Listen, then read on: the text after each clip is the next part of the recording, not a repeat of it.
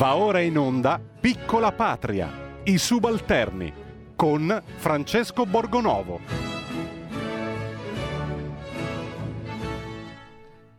E buongiorno, buon venerdì, Natale da soli o comunque con delle limitazioni, non dovete fare i cenoni, si va a messa in tempo per il coprifuoco, per uscire alle 20 o alle 20.30, perché? Perché l'ha detto il Papa? No, perché l'ha detto Sandra Zampa, sottosegretario della salute prodiana di Ferro, e perché il ministro Boccia già nei giorni scorsi aveva detto che Gesù bambino può nascere due ore prima, non ci si può spostare tra comuni nemmeno per andare a trovare il nonno nel comune a fianco, fare tre chilometri e questo è, a me sembra un Natale da matti, eh, per altri probabilmente sarà un Natale molto peggiore, eh, però noi così contempliamo queste follie eh, cercando di restare saldi e di resistere e ci sono tante forme di resistenza a queste angherie, a questo totalitarismo morbido. Eh, ad esempio l'Unione Europea dice che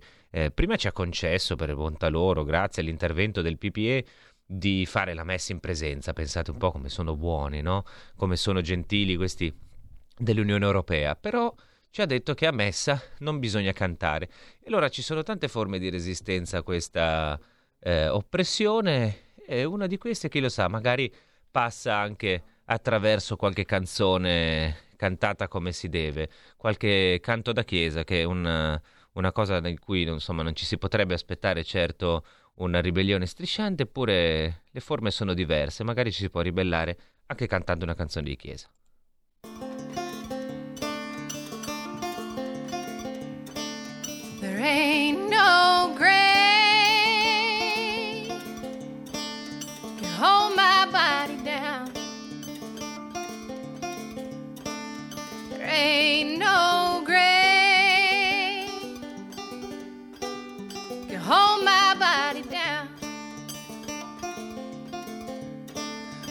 Hear that trumpet sound, I'm gonna rise out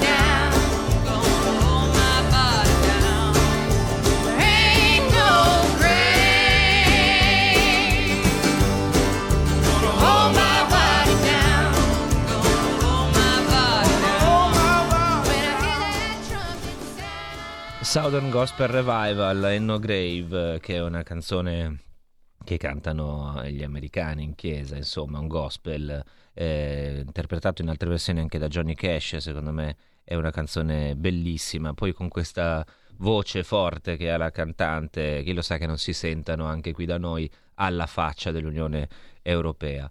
Nel frattempo noi continuiamo a parlare del, di questa pandemia, del modo in cui è stata gestita. Voi sapete che questa settimana sui giornali ha tenuto banco, insomma, è finita sulle prime pagine la vicenda di questo report, chiamiamolo così, della, eh, fatto da alcuni ricercatori dell'OMS eh, che parlava della gestione del virus fatta in Italia e dava delle indicazioni, come dire, eh, un po' diverse rispetto alla vulgata che c'era stata presentata dal governo e dalla stampa. È stata fatta da un...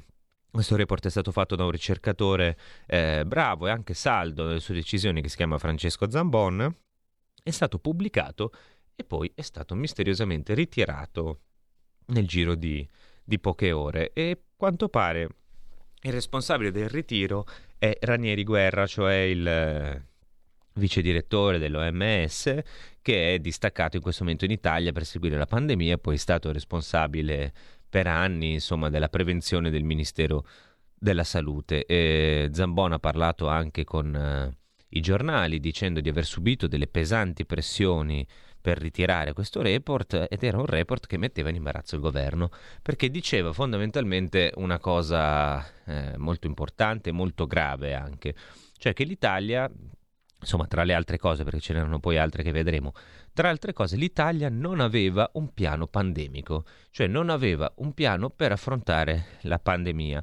E allora noi ne parliamo di questo particolare con un, uno dei massimi esperti se, se, possiamo dire così ma credo che, che ci confermerà Pierpaolo Lunelli. Buongiorno e benvenuto a RPL buongiorno a lei allora, eh, Pierpaolo Lunelli viene dal, dal, mondo militare, insomma, anche perché poi magari ce lo spiegherà lui eh, la, la, terminologia e le, i metodi che si usano per elaborare questi piani pandemici sono presi dal mondo militare, da termini che si usano nel vostro, nel vostro settore sin dagli anni 80, se non vado errato. E Pierpaolo Lunelli è ex generale, è responsabile della scuola interforze per la difesa NBC e nelle scorse settimane... Ero, ero, scusi, sì, ero. sì, ex generale ed ex responsabile, non ho ripetuto ex, ma... Eh, lo davo, lo davo, per scontato, nel senso che lei adesso si dedica a fare eh, dei, questi, mh, a produrre questi documenti che sono estremamente interessanti ed estremamente dettagliati. E lei nelle scorse settimane ne ha prodotto uno, è stato forse dopo, credo, le Iene, dopo la trasmissione eh, Le Iene che aveva fatto notare come mancasse il piano pandemico, era uscito anche un articolo del Guardian, lei però ha fatto un, uno studio molto serio dicendo l'Italia non aveva un piano contro la pandemia. Allora, cominciamo per spiegare ai nostri ospiti eh, che, che, verranno dopo e anche al, al, pubblico a casa che cos'è un piano pandemico e a che cosa serve, no? Perché è importante averne uno. Beh, allora, detta in maniera semplice, cioè, se noi aspettiamo alla finestra senza fare nulla l'arrivo di una pandemia, il rischio per noi è altissimo, ci saranno molti morti e l'economia sarà penalizzata. E questo è quello che è avvenuto. Esatto. Se invece ci prepariamo a questa evenienza con un piano pandemico nazionale che dice poi in sostanza chi fa che cosa in caso di pandemia, riusciamo a contenere i danni. In realtà però non è un piano pandemico, non è il piano pandemico solo che conta, ma l'insieme dei piani pandemici, perché il piano pandemico nazionale deve figliare piani pandemici regionali, i quali a loro volta devono filiare piani pandemici per le ASL per gli ospedali. Quindi è un po' la creazione di una struttura, una struttura un sistema nervoso del sistema, cioè in sostanza quando lei eh, decide di alzare una mano, di alzare un dito, eh, naturalmente la, l'ordine parte dal cervello con segnali neuronali. Ecco, in sostanza l'insieme dei piani pandemici è quello che fa la differenza. Quindi diciamo Quindi, è, una, diciamo è una, forma di, di, prevenzione delle, dell'epidemia comunque, cioè se tu hai un piano pandemico a livello nazionale che poi produce questa sorta di rete no, a livello locale, nel momento in cui si manifesta una pandemia tu sei preparato e puoi reagire. No? reagire... Questo è il punto, tutti sanno quello che devono fare cioè, ecco. mentre quando facciamo solamente il piano pandemico nazionale, lo facciamo così sul momento, l'operatore sanitario magari non sa quello che deve fare, invece in questa maniera eh, tutti sanno quello che devono fare. Il problema è che per fare tutti questi piani ci, vogliono, ci vuole più di un anno. Ecco. Quindi non ecco. possono fare dal giorno all'altro. Il, insomma, il problema... Il problema è proprio questo. Noi, quando è arrivata, come dire, quando ha cominciato a manifestarsi il Covid, no? Questo, eh, abbiamo cominciato a sentire le notizie e abbiamo capito che questa malattia esisteva. Noi di piano pandemico o di piani o di tutta questa rete di piani ce l'avevamo o non ce l'avevamo? Noi come Italia, allora, Italia. Noi, aveva, sì, noi avevamo un piano pandemico nazionale che era stato preparato sulle base, sulla base dell'epidemia della SARS, dovrei descrivere l'epidemia ma lasciamo stare, del 2003 e poi da allora si sono susseguite molte altre pandemie, una nel 2009, poi nel 2013, 2016 e tutte queste pandemie, l'insieme di queste pandemie hanno cambiato il quadro di situazione, nel senso che l'OMS stesso diceva guardate che è opportuno che voi aggiornate i piani e lo ha chiesto nel 2009 come primo aggiornamento e nel 2013 come secondo aggiornamento, anzi nel 2013 bisogna rifarlo nuovo, Ecco, cioè bisogna buttare via il vecchio e fare nuovo. questo è il punto. Perché erano, erano cambiati i parametri con i quali il piano si doveva eh, preparare. Cioè noi siamo arrivati, eh, provo a sintetizzare a- e a farlo così, un po' con l'accetta, però mi sembra corretto. Cioè quando è arrivato il Covid, noi avevamo un piano pandemico o dei piani pandemici vecchi, aggiornati a eh, perlomeno, insomma lei dice 2003, poi eh, c'è chi ha detto 2006, nel No, 2007, il 2006, cioè la, la pandemia SARS è del 2003.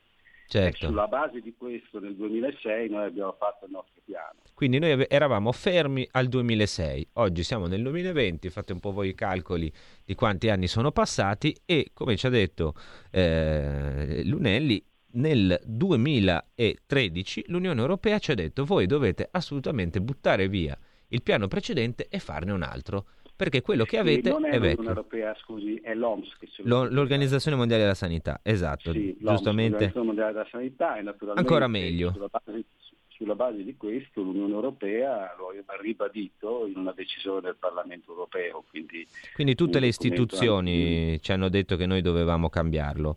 E, e qual era il motivo? Cioè, magari insomma, uno che non è esperto dice, vabbè, eh, insomma, fu- funzioneranno più o meno uguali questi piani, no? Magari non è così rilevante. E invece noi dovevamo cambiarlo per quale motivo? Perché era obsoleto quello di prima? Guardi, il vecchio piano eh, era basato su sei macchinose fasi e quando se noi lo applicavamo, cioè se noi prendevamo quel piano, quando è arrivata la pandemia da noi, saremmo entrati direttamente in quarta fase, cioè saltando prima, seconda, terza, direttamente in quarta fase e per questo, siccome non era possibile adottare tutte le misure delle precedenti fasi, non era possibile farlo contemporaneamente, il piano è stato messo da parte, ne è stato fatto uno segreto poi, quello che è stato segretato e poi è stato messo reso pubblico dalla trasmissione Report, Report, e questo piano segreto però anche questo è diventato subito vecchio, perché, perché eh, l'OMS prevedeva di stilare un piano, il termine tecnico è questo, devo dire, basato su scenari di rischio.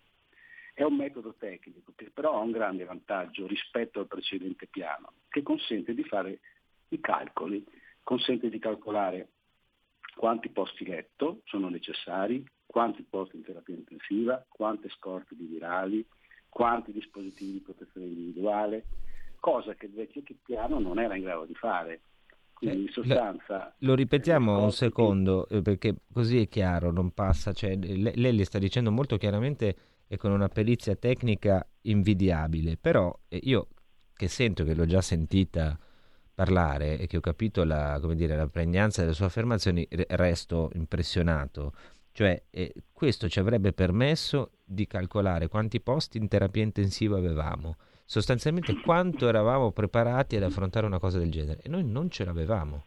Noi abbiamo dovuto rifare, se non sbaglio, tutto dall'inizio, praticamente. Beh, guardi, eh, la situazione dei posti in terapia intensiva nelle varie regioni era sconosciuta già a fine febbraio, cioè, eh, nel senso che mh, quanti posti letto non, non si sapeva, cioè, e purtroppo negli anni eh, i posti letto, i posti in terapia intensiva sono stati ridotti, per, ottimizzati per risparmiare risorse forse.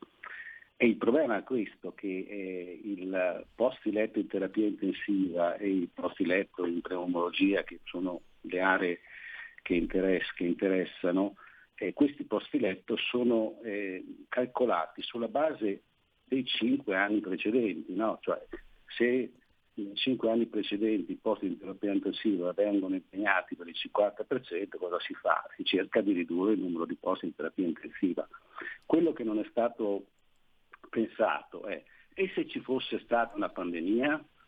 Perché eh, se il politico fosse stato informato, non so se lo è stato, no, che una pandemia non consentiva di ridurre queste risorse, eh, probabilmente non sarebbero state ridotte.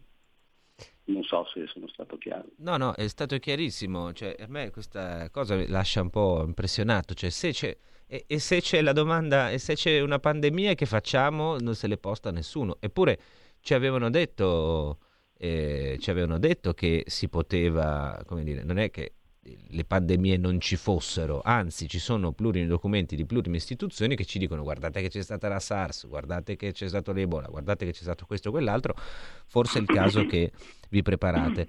Ecco, io le chiedo questo anche per far capire ulteriormente, se noi avessimo avuto un piano pandemico aggiornato, fatto come ci veniva richiesto, con tutte le specifiche che lei ha descritto prima, noi avremmo potuto ridurre il numero dei morti, dei decessi e eventualmente di quanto secondo lei? Ma eh, guardi, lo scopo del piano pandemico è quello di ridurre le vittime e le conseguenze economiche. Cioè, in sostanza, se non facciamo nulla, il rischio è alto e le vittime saranno numerose. Se invece riusciamo a ridurre questo rischio, il numero delle vittime sarà, sarà sicuramente inferiore. Chiaramente non sarà mai zero, ovviamente. E le faccio un esempio di comparazione. Eh, dunque, per poter misurare la, diciamo, il successo dei vari paesi bisogna prendere in riferimento una, un parametro che si chiama tasso di mortalità. Che cos'è? È il numero di morti per quel tipo di malattia per ogni milione di abitanti. Ora, eh, questo paese, noi, la, la Germania, eh, a metà giugno aveva un tasso di mortalità di 109, 109 persone per ogni milione di abitanti. Siccome la Germania eh, sono 80 milioni di persone, grosso modo erano 9 mila decessi. Ecco. Noi invece avevamo un tasso di mortalità di quasi 600 morti per milione di abitanti e siccome noi siamo 60 milioni, 6 per 7 35, 36, 36 mila morti sono stati il risultato della prima ondata. Cioè in sostanza la Germania aveva un tasso di mortalità un quinto del nostro. Ma perché? Perché la Germania aveva già eh, dai primi di marzo più di 20.000 posti in terapia intensiva, questo per fare un esempio, ma non solo. E, e loro avevano un piano pandemico. Cioè, loro avevano... Certamente, loro avevano, un piano, loro avevano i piani pandemici aggiornati, ma non solo. Hanno un portale dove, dove, ci sono i piani pandemici, i piani pandemici, i piani pandemici nazionali, perché sono due, adesso eh, qui entriamo nel tecnico, poi ci sono tutti i piani dei land no? e anche piani sottostanti, quindi c'è in una, in una pagina uno poteva aprire il documento dell'end A oppure dell'end B e quindi consultare cosa eh, si doveva fare. Senta, e... io la interrompo un secondo, mi scusi, eh, ma perché ha detto una cosa, io voglio saltare un secondo al punto, eh, bypassando alcune domande che avevamo messo sul campo, ma mh, questa mi sembra pregnante vista l'insistenza che c'è anche oggi sui giornali, cioè sul numero dei morti. Eh, oggi abbiamo avuto il record, la gran parte dei giornali titola su questo, anche per sostenere le misure insomma, sul Natale e sulle festività volute dal governo. Eh, secondo lei perché sono così alti i morti in Italia, il numero dei morti?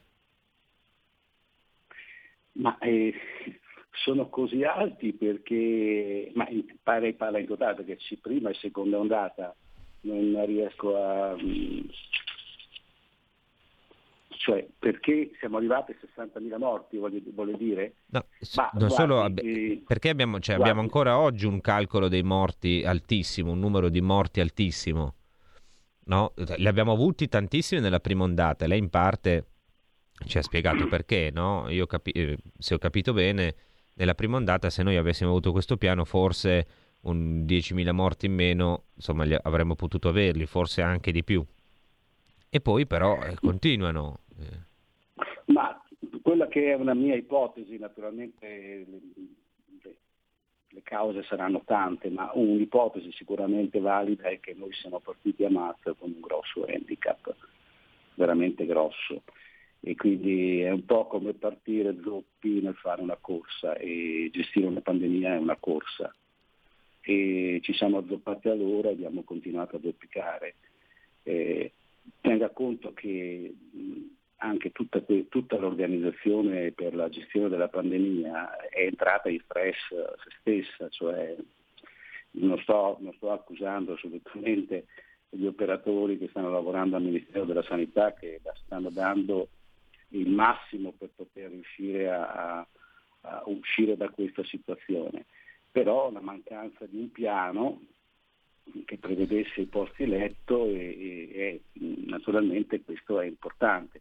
Le dico questo perché la Germania adotta proprio questo principio, eh, nel senso che quando, eh, credo il 2 di aprile, eh, il rischio in Germania è passato da moderato ad alto, no? pur avendo un terzo di posti di terapia intensiva disponibili, cioè ne aveva 21 ma ne aveva impegnati circa 14.000, in quelle condizioni ha attuato un piano di rinforzo dei posti in terapia intensiva portandoli da 21.000 circa a 32.000, quindi 10.000 in più in 25 giorni.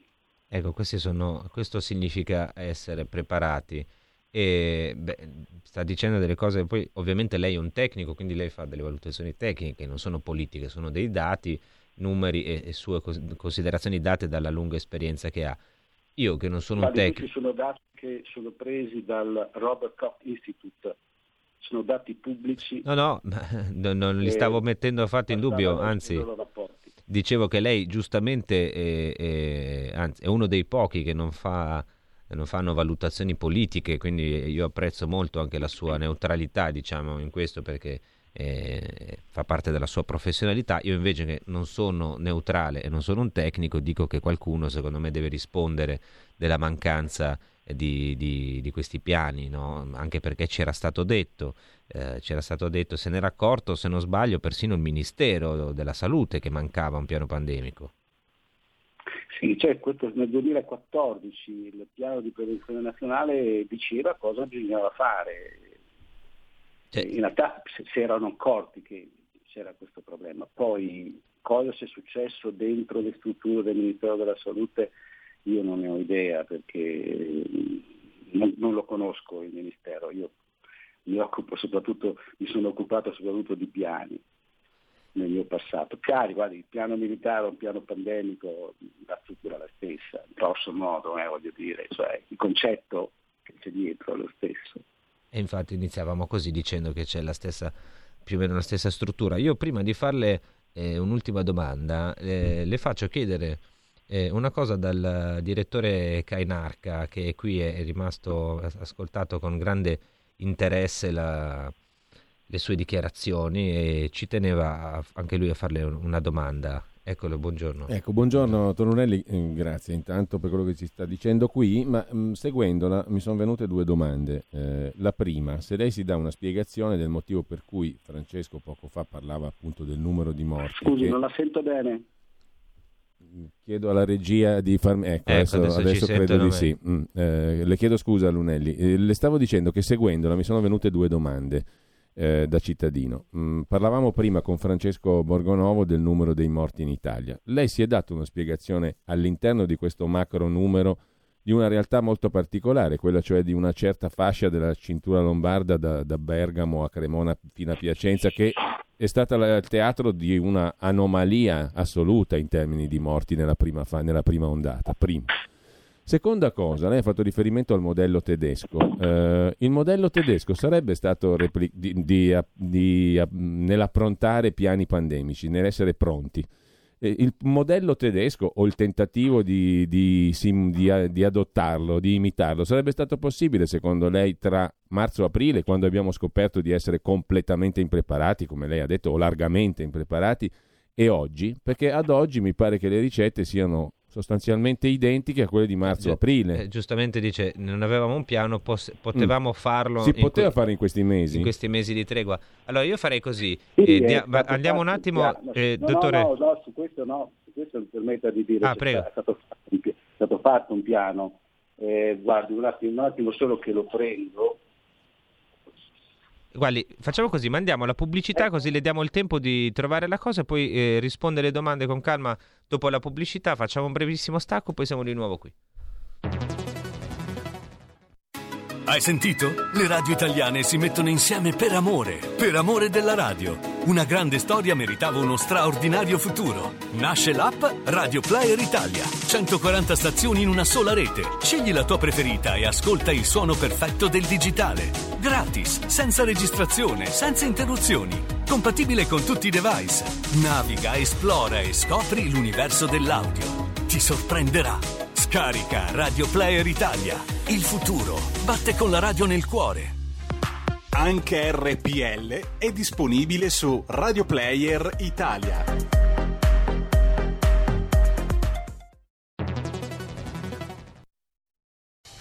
Porta con te ovunque RPL la tua radio. Scarica l'applicazione per smartphone o tablet dal tuo store o dal sito radiorpl.it. Cosa aspetti?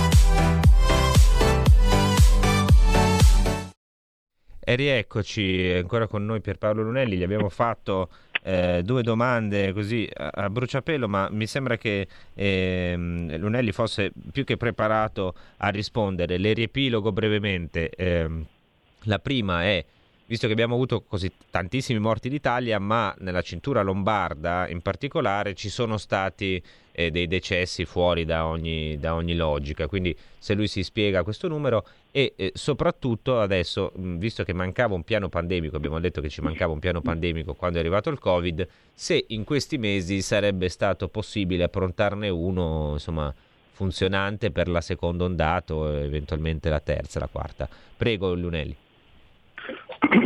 Allora, guardi, sulla, eh, per quanto riguarda la prima domanda, eh, non io, ma l'Istat ha pubblicato diversi documenti sull'argomento, eh, perché ci sono due linee di comunicazione. La linea di comunicazione che eh, dice la protezione civile i morti di Covid, ma c'è un'altra linea di comunicazione che parte dalle anagrafi e che dice quali sono i morti reali per ogni comune.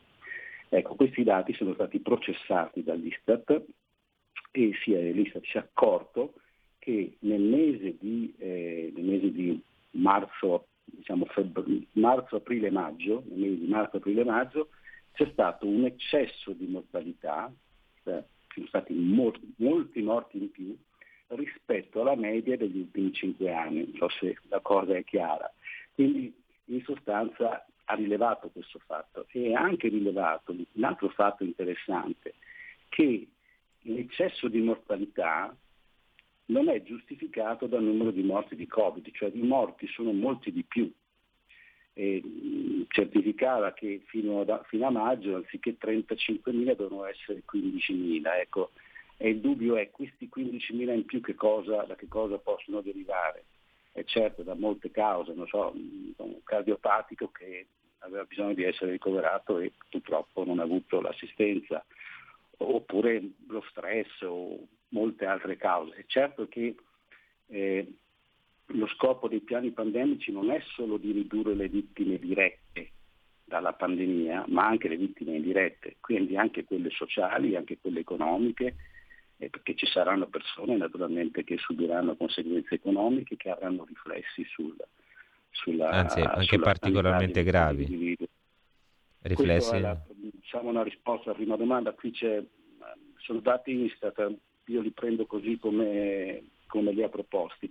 Soprattutto questo fatto è accaduto nella provincia di, eh, nella, nella, provincia, nella regione Lombardia e si figuri che secondo i dati dell'Istat la provincia di Bergamo addirittura ha un tasso di mortalità non di 600 come parlavamo per circa 600, eh, ma arriva a 5.600 morti per milione di abitanti, cioè un numero effettivamente molto elevato, che è il numero dei morti, eh, che è lo stesso numero dei morti del tasso di mortalità nella pandemia del 1918, la famosa spagnola, con una situazione sanitaria che con i servizi sanitari che certamente erano imparagonabili a quelli attuali.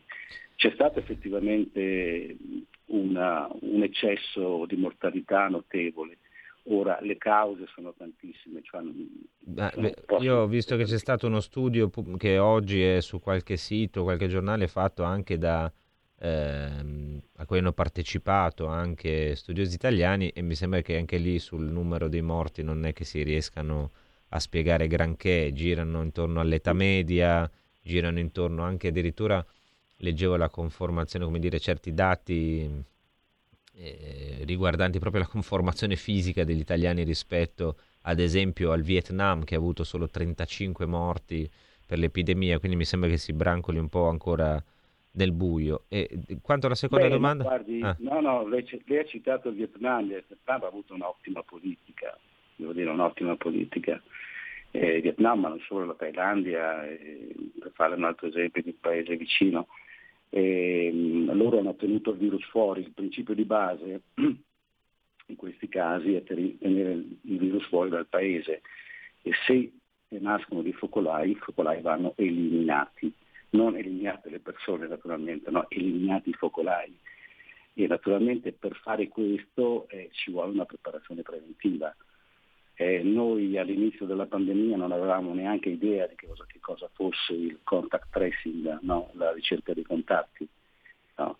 Perché? Perché nei piani non c'era e quindi non essendoci nei piani abbiamo cercato di organizzarla sul, sul momento e naturalmente le cose fatte in fretta e in furia naturalmente non sempre hanno successo. Ecco, e lei dice adesso il piano c'è, stava rispondendo alla seconda domanda Esatto, infatti per quanto riguarda la seconda domanda c'è il piano, un piano fatto molto bene eh, dall'Istituto Superiore della Sanità, ci sono molti altri autori da passato, c'è anche il dottor Merler, che non so, famoso, di cui si è parlato molto, sì. e si chiama Piano di prevenzione a Covid-19, evoluzione della strategia e pianificazione nella fase di transizione nel periodo autunno-inverno. È stato pubblicato, reso pubblico il 15 di ottobre, è un ottimo piano.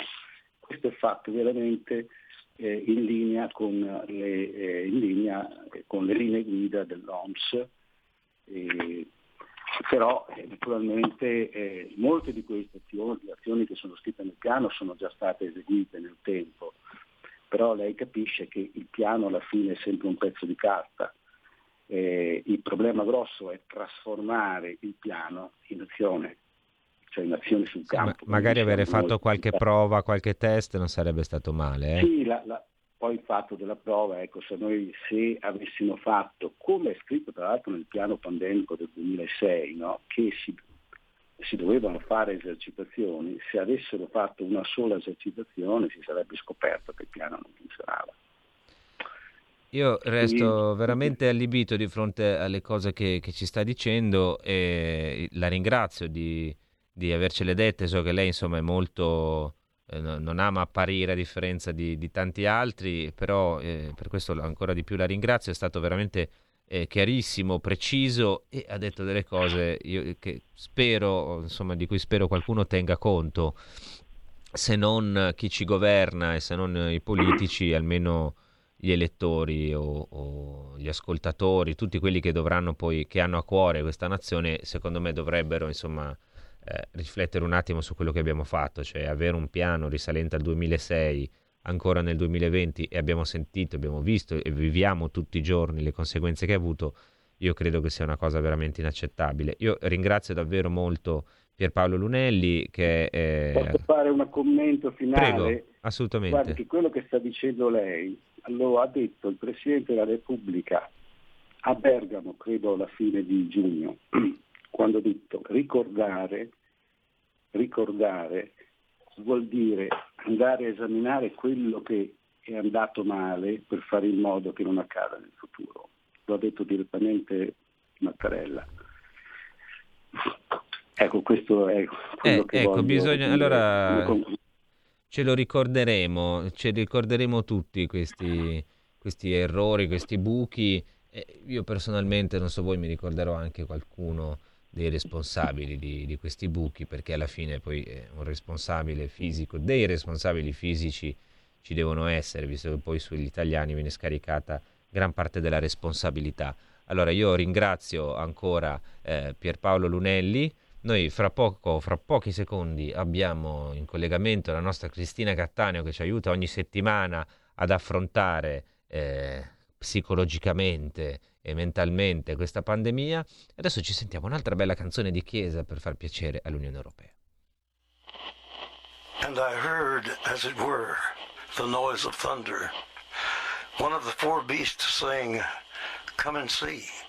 And I saw, and behold, a white horse.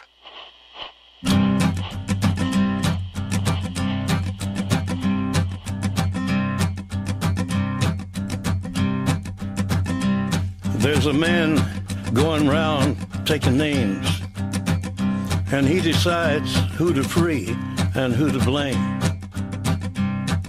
Everybody won't be treated all the same. There'll be a golden ladder reaching down when the man comes around. The hairs on your arm will stand up at the terror in each sip and in each sup. Will you partake of that last offered cup or disappear into the potter's ground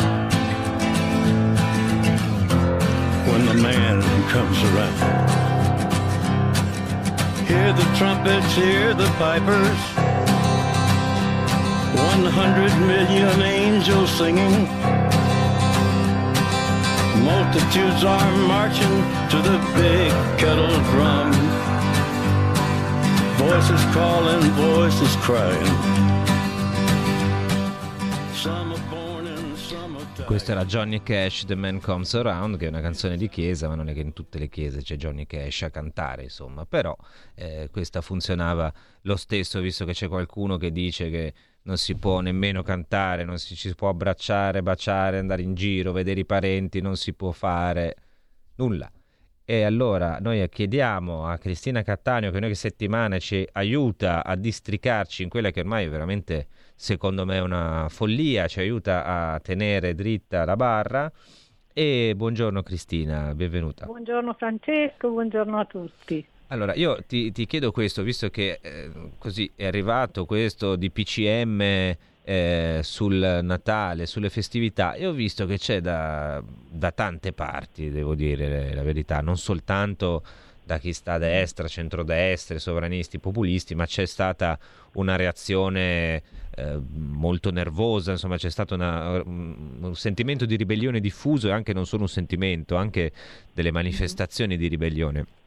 Secondo Beh, te è, è- è giustificata, nel senso non politicamente, proprio anche umanamente? Cioè io ho letto tanti articoli nelle scorse settimane che dicevano, vedete, eh, chi ha qualcosa da ridire sui DPCM, sulle restrizioni, un po' un bambino no? che fa i capricci, che non vuole, eh, che non vuole obbedire alla mamma che gli dice le cose per il suo bene. Io invece ho la sensazione che ogni tanto un po' di ribellione, una risposta anche decisa, un difendere la, la- la propria libertà individuale sia una forma di maturità e anche sia sano in qualche maniera. Tu che ne pensi?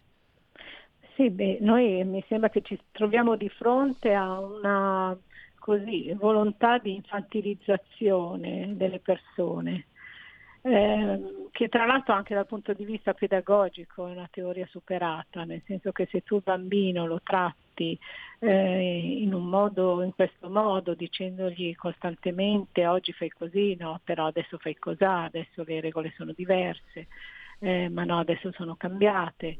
eh, così alla giornata, eh, insomma dal punto di vista della crescita e dell'educazione del bambino non fai, non fai il suo bene e soprattutto non fai il tuo bene perché questo crescerà, insomma. Qua sono cose, mh, noi veramente abbiamo bisogno di tutta la nostra forza e della nostra capacità di direi resistere, proprio eh, c'è quel detto non c'è notte che non veda il giorno, perché eh, sono troppi mesi che noi ci troviamo in questa, in questa situazione che diventa, oserei dire, sempre più pre- pervasiva. Ecco, abbiamo... Eh, in, particolare, ah, in, particolare, sfugge, mi sembra, questa chiusura del giorno di Natale, il 25 di dicembre. Eh, poi spezza l'Italia in due perché c'è una parte d'Italia dove il cenone è tradizionalmente il 24 eh, che riguarda più il centro-sud mi sembra, mentre eh, nel nord sicuramente se non alcuni che sono, hanno cambiato un po' le loro tradizioni, la tradizione è sempre stata il pranzo di Natale con i tuoi. Eh, ma i tuoi oggi non sono sempre, intanto i tuoi possono essere in un comune diverso e tu puoi avere veramente una persona anziana che resta da sola. Sì, magari tra l'altro in un comune... Puoi stare a casa sua tre giorni, ma andare a trovarlo un attimo a distanza il giorno di Natale è uno dei pochi, è una delle poche così ehm, eh, simbologie rimaste, cioè chiunque fa quello che vuole ormai da tempo, però il giorno di Natale lo dedica alle persone di famiglia. E vorrei dire alle persone che ama, perché mi sembra che con tutto questo riconoscimento di forme diverse di relazione, eccetera, il fatto che tu devi rimanere nella casa dove risiedi, che tu non possa risiedere a casa, essere domiciliato a casa della persona che ami, anche se non l'hai sposata, anche se non è l'anello al dito, anche se non è un tuo figlio, cioè ci sono delle relazioni affettive che non passano per i documenti e tutte queste persone stanno soffrendo moltissimo. Cioè noi riceviamo nel nostro magazine moltissime lettere di persone, di rapporti che sono finiti, che si sono deteriorati, di situazioni di dolore che si trascinano, persone che non possono vedersi. E insomma credo che ci voglia da parte nostra, cosa possiamo fare? Ci vuole finché ci sono tutti questi morti. Peraltro a me avevano parlato a fine settembre di alcuni modelli matematici eh, fatti da università, ingegneri di alto livello che prevedevano in quel periodo là già qualcosa della, della situazione. Sì, anche se noi abbiamo poi, poi prima l'abbiamo, come dire, poi sono cose molto tecniche, eh, noi abbiamo anche un metodo di calcolare i morti che è diverso da quello di, di altri paesi, perché poi i morti non Covid sostanzialmente sono scomparsi, questo eh, ovviamente fa aumentare il numero dei decessi, ma al di là di questo... E questo ci spaventa ancora di più, eh, voglio dire. Eh, e certo, bisogna, un... anch'io sono, sono, un po' atterrita da questi morti che continuano a crescere e eh, dal fatto che mh, le iniziative messe in campo sembrano veramente... Allora tu un bambino puoi dire delle proibizioni, puoi darle, ma chiare e durature. E invece qui no, non sono cioè né non... chiare, purtroppo sono durature nel senso che continuo con questa scusa, no? continuiamo sì. a fare dei DPCM e poi ci, stanno tenendo la catena poi sono uguali, da mesi. Cioè noi di fatto siamo che, siamo che siamo arancioni, gialli o rossi, di fatto siamo rossi c'è poco da fare. Eh certo, perché, la... perché, ci hanno ah, mentito, perché hanno fatto tutto questo semaforo. È come se tu fai un semaforo sulla strada, poi questo semaforo è sempre rosso. E allora che lo fai a fare, voglio dire, no? Lo fai perché lo scopo evidente è quello di tenere in casa gli italiani. Allora io, eh, Cristina eh, Cattaneo, ti ringrazio tantissimo anche questa settimana. Grazie Ci hai fatto un'analisi molto chiara. Invito... Io invito però a tenere alto il morale e sapendo che il nostro morale è messo a pura prova, fare tutto quello che ci viene in mente, che c'è possibile per tenere il nostro morale forte, il nostro sistema immunitario forte, perché verrà il momento in cui noi usciremo di casa e eh, insomma, eh, viva Dio questa situazione, io sono convinta che, che la supereremo. Bene, e allora, allora, però dovremo essere ancora forti. Questo è importante che ognuno di noi lo sappia, lo senta e lo voglia. Teniamo alto il morale, teniamo alta teniamo anche alto il volume, cantiamo come abbiamo Esatto. sentito prima e soprattutto Sì. a Natale, Capodanno, la vigilia e tutti gli altri giorni dobbiamo Sabato sera. a Ecco casa qui. Tutti! È un bel direttore!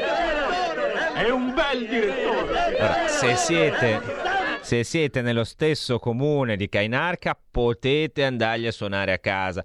Non potete andare in casa sua perché lui è ca- eh, caldamente raccomandato che non può fare cenoni, non può offrirvi la cosa. Se no fosse per lui, io sono certo che ve la offrirebbe. Pensa a un bel cenone a casa di Cainarca, lo facciamo l'anno prossimo. Siete tutti invitati, eh, paga lui, offre lui e adesso vi lasciamo nelle sue amorevoli mani nell'attesa che lui poi ci ospiti l'anno prossimo per Natale Capodanno e se volete trattenervi ancora un po' di più e comunque felice. Grazie a tutti, noi ci sentiamo lunedì.